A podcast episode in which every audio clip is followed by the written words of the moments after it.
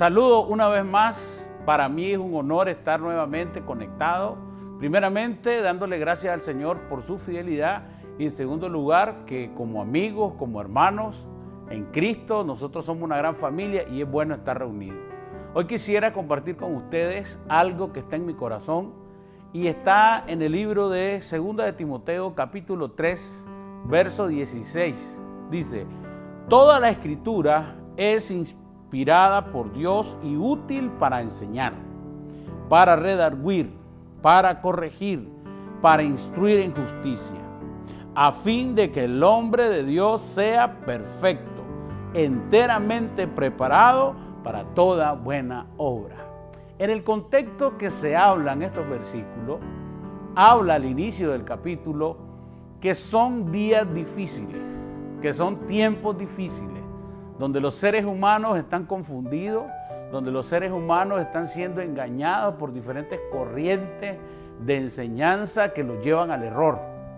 Entonces, en medio de todo ese sistema corrupto, engañoso, que nos distrae del propósito, Pablo le dice a Timoteo que la palabra es útil, es eficaz, que es inspirada por Dios, que no tiene relación con ninguna corriente humana, sino que viene desde la fuente que es Dios.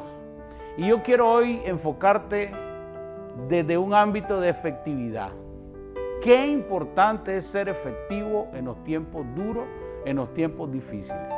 No existe estrategia, no existe cultura, no existe inclusive ninguna enseñanza humana que nos pueda mantener en un ámbito de productividad, en un ámbito de efectividad en los tiempos que son confusos.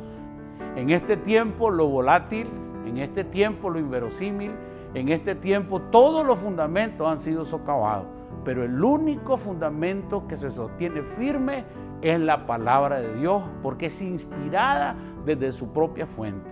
Ella nos redarguye, ella nos instruye para toda buena obra que Dios planeó de antemano para nosotros, para ser un buen padre, para ser un buen empresario, para ser un, emprendedor exitoso.